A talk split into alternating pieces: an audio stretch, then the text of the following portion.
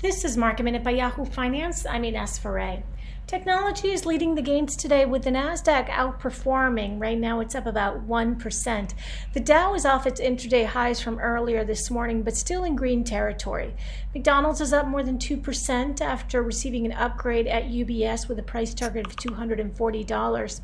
And the EV space is seeing green as Tesla said it's temporarily shutting down its Model S and X production for 18 days starting on December 24th. The stock is up about 4% after Electrek reported that the company has reached its goal for the Model S and X deliveries for the fourth quarter and is now putting its efforts into the Model 3 and Model Y production.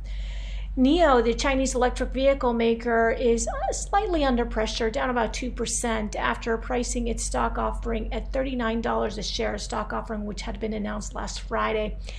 And looking at the IPOs from last week, DoorDash today is under pressure after being cut to a neutral at DA Davidson with a price target of $150.